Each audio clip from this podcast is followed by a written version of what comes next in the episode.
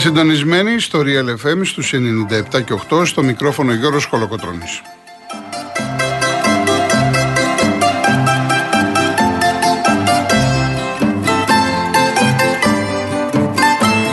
Τηλέφωνο επικοινωνίας 211-200-8200. Επαναλαμβάνω, 211-200-8200. Η κυρία Ιωάννα Φιλίππ είναι και σήμερα στο τηλεφωνικό κέντρο. Στη ρύθμιση του ήχου ο κύριος Αντώνης Μορτάκης.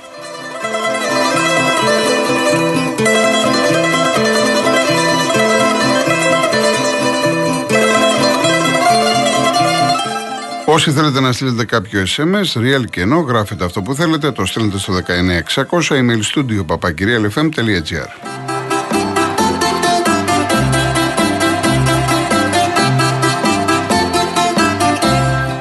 Κυρίες Δεσποινίδες και κύριοι, καλό σας μεσημέρι, χρόνια σας πολλά. Η 15η αγωνιστική ολοκληρώνεται σήμερα με δύο παιχνίδια. Στις 6 το απόγευμα ο Άρης φιλοξενεί στο Χαριλάου τον Πανετολικό. Παιχνίδι που μπορείτε να δείτε από την Νόβα, από το Prime και μισή ώρα αργότερα, 6 και μισή, Κοσμοτέ 1, το ντέρμπι ανάμεσα στη Λαμία και τον Πάση Γιάννηνα. Χθες έγινε η μεγάλη έκπληξη, η ισοπαλία του Παναθηναϊκού με τον Όφη που δίνει τεράστιο ενδιαφέρον στο πρωτάθλημα. Ε, είναι αυτή την αγωνιστική, είναι η 16η και αμέσως μετά την, ε, μετά την άλλη Κυριακή έχουμε το μεγάλο ντέρμπι ανάμεσα στην ΑΕΚ και στον Παναθηναϊκό.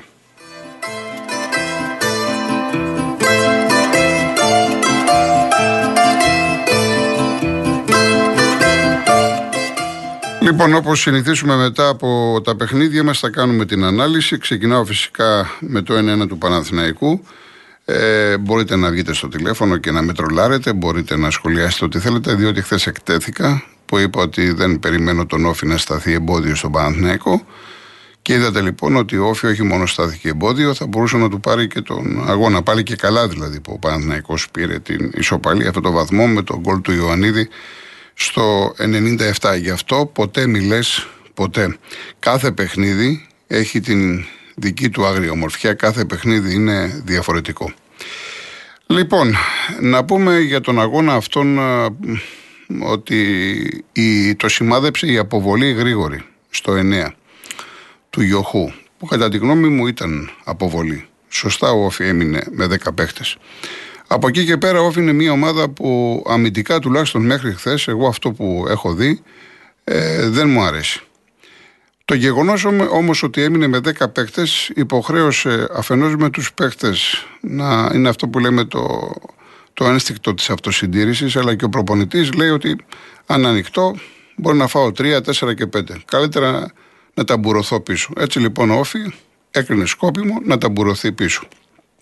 Έπαιξε φούλα αμυντικά και από ένα διάστημα και μετά, γιατί είμαι σίγουρος ότι θα ερωτηθώ και θέλω να τοποθετηθώ, ε, στο δεύτερο ημίχρονο υπήρχαν και σκόπιμες καθυστερήσεις, φαινόταν. Αλλά ε, θα παρακαλέσω να μην σταθούμε εκεί. Δηλαδή αυτή τη στιγμή εγώ διαφωνώ με αυτά που διάβασα και ε, άκουσα χθες το βράδυ που πήγαινα στο σπίτι ε, από κάποιους ε, αθλητικούς συντάχτες που εστίασαν την γκέλα του Παναθηναϊκού στο παιχνίδι των κριτικών, στις καθυστερήσεις κλπ. κλπ. Είναι αλήθεια, μέχρι ενός ορισμένου σημείου δεν παίχτηκε ποδόσφαιρο στο δεύτερο ημίχρονο. Από εκεί και πέρα όμως ε, δεν βοηθάνε σε τίποτα, δεν εξυπηρετεί κανέναν το να προσπαθούμε να βρούμε άλοθη και τον Παναθηναϊκό. Και αυτό που λέω είναι προς πάσα κατεύθυνση.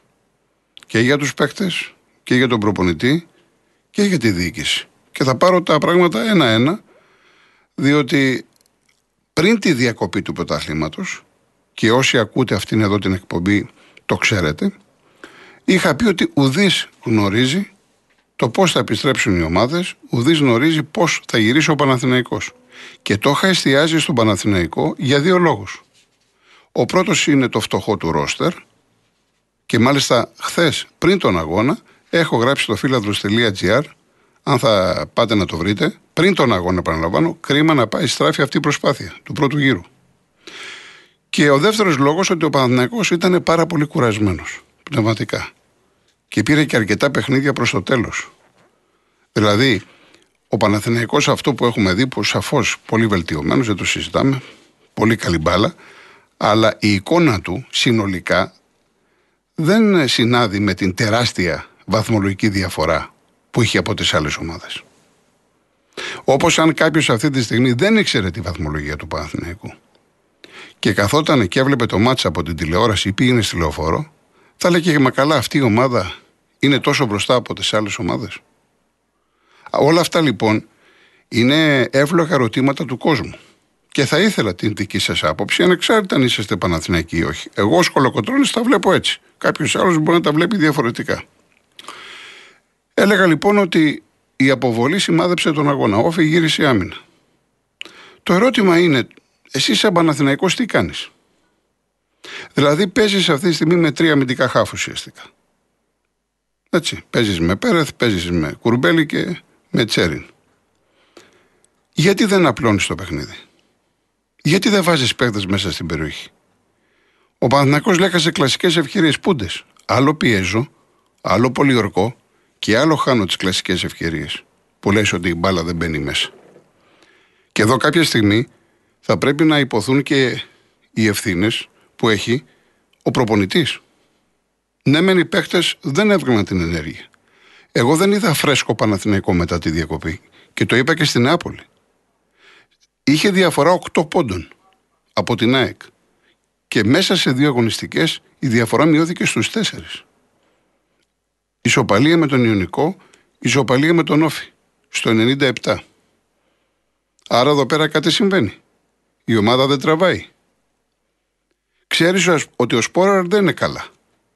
Ο Ιωαννίδης εδώ και καιρό είναι σε πολύ καλή κατάσταση. Γιατί δεν ξεκινάς με τον Ιωαννίδη; Και εν πάση περιπτώσει δεν ξεκινάς. Έτσι έχεις επιλέξει σαν προπονητής. Τελειώνει το ημίχρονο. Είσαι 0-0, έχεις 45 λεπτά. Μπάλα είναι. Γιατί δεν βάζεις τον Ιωαννίδη από την αρχή του δεύτερου ημίχρονου. Βάλε μαζί με το σπόρο, αργέμισε την περιοχή του Όφη. Με δύο σεντερφόρ. Φέρε παίχτη από τα χάφ μέσα στην περιοχή. Άπλωσε γρήγορα το παιχνίδι, παίξε με, με τους ακραίους, άλλαξε την μπάλα, κούρασε τον αντίπαλο. Ενώ ο Όφη τι έκανε; Ο Όφη έκανε καθυστερήσεις σκόπιμα, διαμαρτυρόταν, δημιουργούσε θέματα για να ξεκουραστεί, να πάρει ανάσες. Ενώ έπρεπε να έχει κουραστεί από το παιχνίδι του Παναθηναϊκού. Δηλαδή θέλω να πω ότι μπράβο στο Γιωβάνοβιτς για τις δηλώσεις. Δείχνει το ήθος του, τη σοβαρότητά του. Είναι ψύχρεμος. Λέει ότι δεν αξίζαμε κάτι παραπάνω. Η ομάδα ήταν κακή. Είναι όπως τα λέει ο Γιωβάνοβιτς. Και τις δηλώσεις του Γιωβάνοβιτς θα πρέπει να τις κορνιζάρουν κάποιοι ρεπόρτερ του Παναθηναϊκού.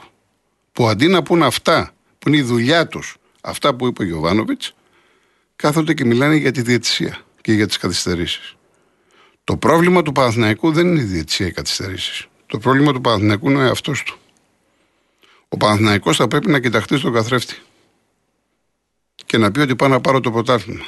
Μπορώ να το πάρω. Μπορώ να διαχειριστώ την κορυφή. Μην κοιτάτε τα παλιά χρόνια. Εδώ και αρκετά χρόνια ο Παναθηναϊκός δεν είναι ομάδα κορυφής. Δεν ξέρει να διαχειριστεί πρόσωπα και καταστάσεις. Και αυτό αποδείχτηκε. Και έχουμε ακόμα τόσα μάτς, συν τα play-off, πολλά derby. Έχει να γίνει χαμός. Βάζεις λοιπόν τον Ιωαννίδη, έχεις τον Βέρμπιτς, ο οποίος από τη στιγμή που είναι στην αποστολή σημαίνει ότι μπορεί να παίξει. Γιατί τον βάζεις το 75. Ο Παναθηναϊκός στερείται προσωπικότητας. Ο Παναθηναϊκός έχει φτωχό ρόστερ. Με αυτό το ρόστερ δεν θα πάει πουθενά. Ακόμα και τώρα που είναι τέσσερις πόντους μπροστά, στα δικά μου μάτια έτσι, στα δικά μου μάτια. Η ΑΕΚ δεν θέλω να πω ότι είναι το πρώτο φαβορή, αλλά έχουν ίδιες πιθανότητες. Και σαφώς παίζει την καλύτερη μπάλα, δεν το συζητάω. Αργότερα θα μιλήσω για την ΑΕΚ. Άρα λοιπόν για να προχωρήσεις πρέπει να πάρεις παίχτες ενδεκάδας. Έφερε ένα Πολωνό. Τον Μπούχατς. Το λέγαμε και χθες. Και είδατε μόλις όλα τακτοποιημένα ήταν. Ήρθε λοιπόν ο Πολωνός, ο οποίος είναι αριστερό μπακ. 23 χρονών από την Ουνιόν για την καταστάτη του Χουάνκαρ. Το θέμα δεν είναι να πάρεις τον Μπούχατς. Το θέμα είναι να πάρεις παίχτη, να βγάλεις έξω τον Τζέριν, να δεις τι θα κάνεις στα χαφ. Και πρέπει να πάρεις και ακραίο. Στον πρώτο γύρο με τον ΑΒ τρόπο κέρδιζες. Στο 90, στο 92 με πέναλτι κέρδιζες. Είχες και Αϊτόρ. Αϊτόρ από εδώ, παλέσου από εκεί. Τώρα δεν έχεις Αϊτόρ. Πρέπει να βρεις Αϊτόρ. Δεν μπορείς να κάνεις διαφορετικά. Δεν θα πάει πουθενά ο Παναθηναϊκός με αυτή την ομάδα, με αυτό το υλικό που έχει. Και δεν το χοντραίνω να πω για άμυνα. Είδα, είδατε τον γκολ που έφαγε στην Νάπολη. Αντιδράσεις παιχτών του Πέρεθ του Κότσιρα. Έγινε η σέντρα από αριστερά τον Παλογιάννη που ήταν ο Κότσιρας; Πήγε ο Λάρσον, έβαλε τον γκολ που ήταν ο Χουάνκαρ; Γιατί μιλάμε μόνο για το επιθετικό κομμάτι. Ενώ είναι και το αμυντικό. Μία φάση έκανε ΟΦΗ. Μία φάση έκανε ΟΦΗ και βρήκε γκολ. Όλα αυτά λοιπόν που σας λέω, που αν είχαμε χρόνο θα έλεγα πολύ περισσότερα, είναι πολύ σοβαρά θέματα που έχουν να κάνουν και με τον Γιωβάνοβιτς και με τους ποδοσφαιριστές και με τη διοίκηση. Και έχω κουραστεί να ακούω ότι ο Γιωβάνοβιτς τους περνάει από κόσκινο για να γίνουν μεταγραφές. Από το πολύ κοσκινισμό θα χαθεί το πρωτάθλημα. Ο Ιανουάριος έρχεται. Η ΑΕΚ περιμένει. Έπρεπε ήδη να έχουν βρεθεί οι στόχοι. Όπως βρήκε, ας πούμε, ο Ολυμπιακός στο Ροντινέη που θα παίξει, όπως η ΑΕΚ έχει τον Φερνάντες και τον ετοιμάζει. Έπρεπε ήδη ο Παναθηναϊκός να έχει παίκτες να ετοιμάζει και να τους ρίξει τη μάχη. Διαφημίσεις και γυρίζουμε. Συνεχίζω με την ΑΕΚ. Μια ΑΕΚ η οποία έχει τα προβλήματά της εδώ και πολύ καιρό. Και βλέπετε όμως ότι παρά τις απουσίες της, ειδικά στο μεσοπιθετικό κομμάτι, τόσα χειρουργεία, πέντε χειρουργεία πόσα έχουν, μια ομάδα η οποία παίζει πολύ ωραίο ποδόσφαιρο. Με τη Λαμία δεν μου άρεσε ιδιαίτερα. Όμως έβαλε τα τρία γκολάκια. Έφερε το Φαν Βέερτ που γι' αυτό τον πήρε, τον έβαλε σέντερ φορ, πάρε τα γκολ. Και ο Λιβάι έπαιξε δεξιά, όπως τον είδαμε και χθες. Βάζει γκολάρα, ασίστ, τρέχει, κάνει. Πάλι γκολ ο Ολλανδός. Είχε το Γιόνσον με το Σιμάνσκι που για μένα δεν ε, νομίζω ότι αυτό θα διατηρηθεί. Είναι για αυτή τη στιγμή για λόγους ανάγκης. Ο Αραούχο πίσω να οργώνει, να είναι συγκινητικός. Πινέδα από εδώ, Λιβάι από εκεί, Φαν Βέερτ. Μια ομάδα ωραίο ποδόσφαιρο, γρήγορο ποδόσφαιρο. Και έβαλε τα τέσσερα τέρματα. 3-0 στο ημίχρονο. Με τη συμπαράσταση βέβαια του κόσμου, 7-8 χιλιάδες. Πολύ ωραία ατμόσφαιρα. Τα λέγαμε και χθες. Η ΑΕΚ αυτή τη στιγμή εδώ και καιρό σας έχω πει τουλάχιστον μετά τον αγώνα με τον Παναθηναϊκό στη Λεωφόρο, για μένα έχω δει την καλύτερη μπάλα. Δεν μπορούμε λοιπόν να ξέρουμε τι ξημερώνει με τα μέχρι τώρα δεδομένα. Έχει ένα προπονητή που έχει κάνει καλή δουλειά, ο οποίος ξεκίνησε με τριάδα στην άμυνα, δεν του βγήκε, το γύρισε, έχει βρει το κουμπί των παιχτών, όλοι παίζουν για την ομάδα. Βλέπετε έναν αραούχο ο οποίος δεν σκοράρει αλλά είναι συγκινητικός. Δηλαδή, λες και ήταν ball boy, ας πούμε, στην ΑΕΚ, πιτσυρικά. Είναι απίστευτος ο τύπος. Βλέπεις το λιβάκι κάνει τρομερά πράγματα και δεν είναι σεντερφόρ. Βλέπεις τον Πινέδα, εντάξει, το παιδί δανεικό, δύσκολα θα μείνει.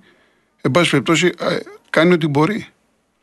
Εδώ ο, ο Ρότα, που λέγαμε όλοι τι είναι αυτός ο παίχτη, και ουσιαστικά μεταγραφή καινούργια. Θέλω να πω, παίζει ρόλο το κλίμα, ο προπονητής, σαφώς το γήπεδο. Μεγάλη ιστορία το γήπεδο, ο κόσμος που γεμίζει την ε, Φιλαδέλφια. Αυτή τη στιγμή το κλίμα είναι πάρα πολύ καλό για την ΑΕΚ.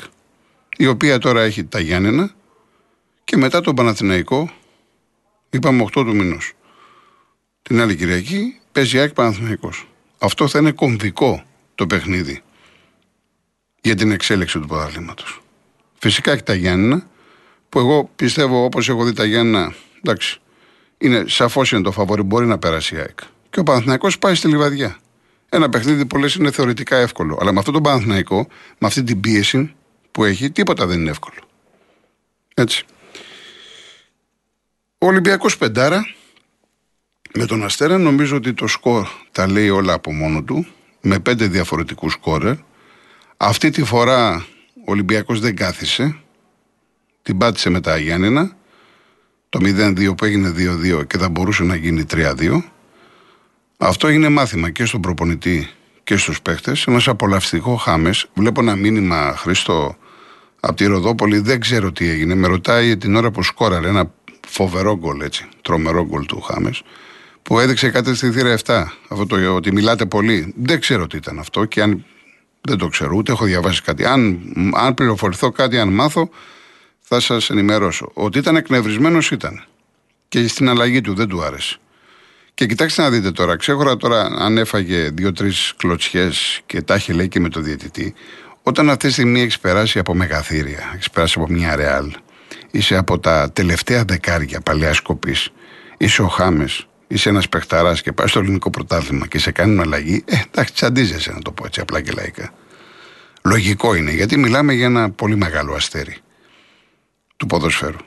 Εν πάση περιπτώσει, το θέμα μας δεν είναι ο Χάμες. Το θέμα μας είναι ότι ο Ολυμπιακός ε, έφαγε μια φάση πολύ δύσκολη. Θα μπορούσε να γίνει εκεί το 1-1 και μιλάω για τη φάση στο 8. Ε, διπλή ευκαιρία για την ομάδα του Αστέρα, του κακού Αστέρα. Έτσι ο Μεταξάς ε, δεν έκανε τη δουλειά που θα περίμεναν.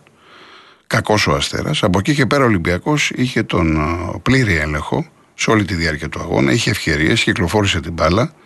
Είναι ωραίο να βλέπεις την ομάδα με Χουάνκ, Εμβιλά Χουάνκ και τρία δεκάρια πίσω από τον Ελαραμπή. Όμως έχει τα ρίσκα του. Εγώ προσωπικά διαφωνώ όταν θέλουμε να έχουμε μια ισορροπία στην ομάδα. Ε, από εκεί και πέρα είναι θέμα καθαρά του προπονητή, το πώς θα το διαχειριστεί κλπ. Ο Μάρσελο μπήκε αλλαγή, δεν είχε προβλήματα ε, στο διάστημα που έπαιξε, γιατί ήταν, όπως είπαμε, πολύ λίγος ο Αστέρας. Για το Ρέαψουκ λένε ότι θα πάει στην Ιταλία, ακούγεται πάρα πολύ για την Πολώνια. Σε κάθε περίπτωση ο Ολυμπιακός ε, κυνηγάει αριστερό μπακ, ενδεχομένως ένα στόπερ και έναν ε, ακραίο. Και το άλλο παιχνίδι, ο Πάουκ ε, με τον Ατρόμητο, το 1-1. Ένα Πάουκ άξιο στις μοίρες του, γιατί το λέω, διότι έκανα πολύ καλό πρώτο ημίχρονο, είχε ευκαιρίε, είχε δοκάρι. Ε, και στο Αγρίνιο το είχα πει ότι κάθεται στον γκολ που είχε προηγηθεί και στο 57 θα μπορούσε να γίνει το 1-1. Και χθες το ίδιο διαπίστωσα. Υπήρχε ένα διάστημα μετά το 40 μέχρι το τέλος του μηχρόνου και για ένα τέταρτο περίπου, 10 λεπτά, 15. Στο δεύτερο μήχρονο που έγινε πάνω κάτω η μπάλα, έδωσε μέτρα στον Ατρόμητο. Ο Ατρόμητος είχε πολύ μεγάλη ευκαιρία με το Ροτάριο να κάνει το 1-1 ε, πιο γρήγορα και τελικά το πέτυχε στο 71 με αυτή την κολάρα του Κούν, εκπληκτική κεφαλιά. Και τα δύο γκολ με χρήση VAR και είδατε πόσο χρήσιμο είναι, γιατί και τα δύο γκολ και του Πάου και του Τρομή του ήταν κανονικά. Μετά πίεσε, έκανε. Υπάρχει πρόβλημα στο σκοράρισμα. Για τον Πάουκ δεν το συζητάμε. Ο Ολιβέρα έχει αρχίσει ανεβαίνει, φιλότιμος, αλλά από εκεί και πέρα ο Πάουκ θέλει κάτι άλλο. Ο Νάρεϊ τον είδα πεσμένο, δεν είναι αυτός πριν τον τραυματισμό. Ο Ζήφκοβιτς δεν σκοράρει, και φυσικά όλα τα φώτα είναι πάλι πάνω στο Κωνσταντέλια, ο οποίος έκανε ένα καταπληκτικό πρώτο ημίχρονο. Τέσσερι-πέντε φοβερές ενέργειες. Σας έχω πει ότι είναι πολύ μεγάλος παίχτης και θα το διαπιστώσετε. Αρκεί το παλικάρι να έχει υγεία. Ε, μπορεί να προσφέρει πάρα πολλά πράγματα στον Μπάουκ και στο ελληνικό ποδόσφαιρο. Αλλά από εκεί και πέρα θα πω για τον Μπάουκ ότι έχω πει και για τον Παναθηναϊκό ότι μην περιμένουν πολλά πράγματα αν δεν κινηθούν να πάρουν ένα-δύο παίχτες. Εκτός ότι ο Πάοκ θέλει εξάρι, τέλος πάντων, αυτό δεν νομίζω να ασχολούνται. Θέλει οπωσδήποτε δεκάρι, θέλει ακραίο και σέντερφορ. Είναι αυτές οι τρεις θέσεις που ο Πάοκ θέλει ενίσχυση. Και από ό,τι μαθαίνω, δεν ασχολούνται ιδιαίτερα. Μην κοιτάτε τώρα τις δηλώσεις του Μπότο και του Λουτσέσκου, γιατί δεν πολύ ασχολούνται. Δηλαδή υπάρχει περίπτωση ο Παναγό πήρε έναν μπακ τώρα, τον έφερε. Και ενδεχομένως να πάρει και ένα χάφ για τον Μπάουκ μην είστε σίγουροι ότι θα κάνει μεταγραφή. Δεν αποκλείεται να φύγει κάποιος. Ήδη μιλάνε να φύγει ο Μούρκ να πάει στην Κύπρο στο ΑΠΟΕΛ δανεικός. Ε, εντάξει, ο Μούρκ έτσι κι αλλιώς δεν υπολογίζεται. Και ούτε ξέρεις πώς θα σου βγει αυτή η τριάδα Νάρη, Κωνσταντέλια, Ζήφκοβιτς πίσω από τον Ολιβέηρα. Πρέπει να έχεις εναλλακτικές λύσεις. Ο Κούρτιτς τελειώνει και το συμβόλαιό του, θα φύγει. Έχει πρόβλημα και στο πόδι του. Ο Ντάντας βλέπετε ότι δεν παίζει. Χρησιμοποιεί τον Αουγκούστο με τον Σβάμπα. Ο Αουγκούστο ως εξάρι έχει ανέβει και βοηθάει και στο παιχνίδι. Ο Πάουκ έχει γίνει πιο γρήγορος. Δεν παίζει αυτό το πολύ αργό ποδόσφαιρο, το ανούσιο ποδόσφαιρο που σε ταλαιπωρούσε. Έλεγες τώρα τι κάθομαι και βλέπω. Έχει γίνει πιο γρήγορος. Και χθες θα μπορούσε να έχει καθαρίσει. Να έχει βάλει ένα δεύτερο γκολ και να τελείωνε εκεί η διαδικασία. Όμως ε, την πάτησε ξανά και διαφωνώ φυσικά με τον ε, Λουτσέσκου που είπε για πεντάρα. Τι πεντάρα; Διότι ο Ατρόμητος σου βάλε ένα γκολ και έχασε και μια κλασική ευκαιρία τουλάχιστον. Είχε και άλλη ευκαιρία, αλλά λέω για την κλασική. Άρα γιατί πεντάρα μιλάς. Πες ότι περίμενα να κερδίσω, ότι ήμουν καλύτερος, να το δεχτώ. Αλλά δεν χρειάζονται από εκεί και πέρα άλλα πράγματα. Και έχει τώρα την Τετάρτη το ντέρμπι με τον Άρη στη Θεσσαλονίκη στην Τούμπα. Γυρίζει μετά από καιρό στην Τούμπα. Να δούμε και ο Άρης τι θα κάνει σήμερα με τον ε, Πανετολικό. Και το άλλο παιχνίδι που είχαμε στη Βιωτία, στη Λιβαδιά, πολύ μεγάλη νίκη για το Λεβαδιακό. 1-0 με τον ε, Ιωνικό. Οι ομάδες οι δύο τελευταίες ήταν στη βαθμολογία. Τώρα ο Λεβαδιακό πήρε ανάσα, πήγε στους 11 πόντους. Πάρα πολύ σημαντικό που τώρα έχει τον, τον Παναθηναϊκό. Αν υπάρχει λογική στο ποδόσφαιρο, έτσι, αν υπάρχει λογική στο ποδόσφαιρο, θα χάσει από τον Παναθηναϊκό. Άρα λοιπόν ε, είχες ανάγκη αυτή τη νίκη επί του Ιωνικού. Γενικά να ξέρετε και νομίζω ότι το αντιλαμβάνεστε ότι έχει πάρα πολύ δρόμο το πρωτάθλημα ακόμα και μιλάω για όλες τις θέσεις και για την κορυφή και για την ουρά. Το θέμα είναι ότι κάποιες ομάδες, δεν θα πω όλες, αλλά κάποιες ομάδες έχουν ε, ανάγκη την ενίσχυση τη μεταγραφική. Διαφορετικά θα έχουν πρόβλημα. Και όσον αφορά τις πρώτες ομάδες, αναφέρομαι στον Παναθηναϊκό και στον ΠΑΟΚ. Η ΑΕΚ έχει πάρα πολλές λύσεις. Ο Ολυμπιακός έχει πάρα πολύ καλούς παίχτες. Ειδικά μεσοπιθετικά είναι πολύ ποιοτικός. Το πρόβλημά του είναι αμυντικό. Και ο ΠΑΟΚ θέλει ενίσχυση μέσω επιθετικά.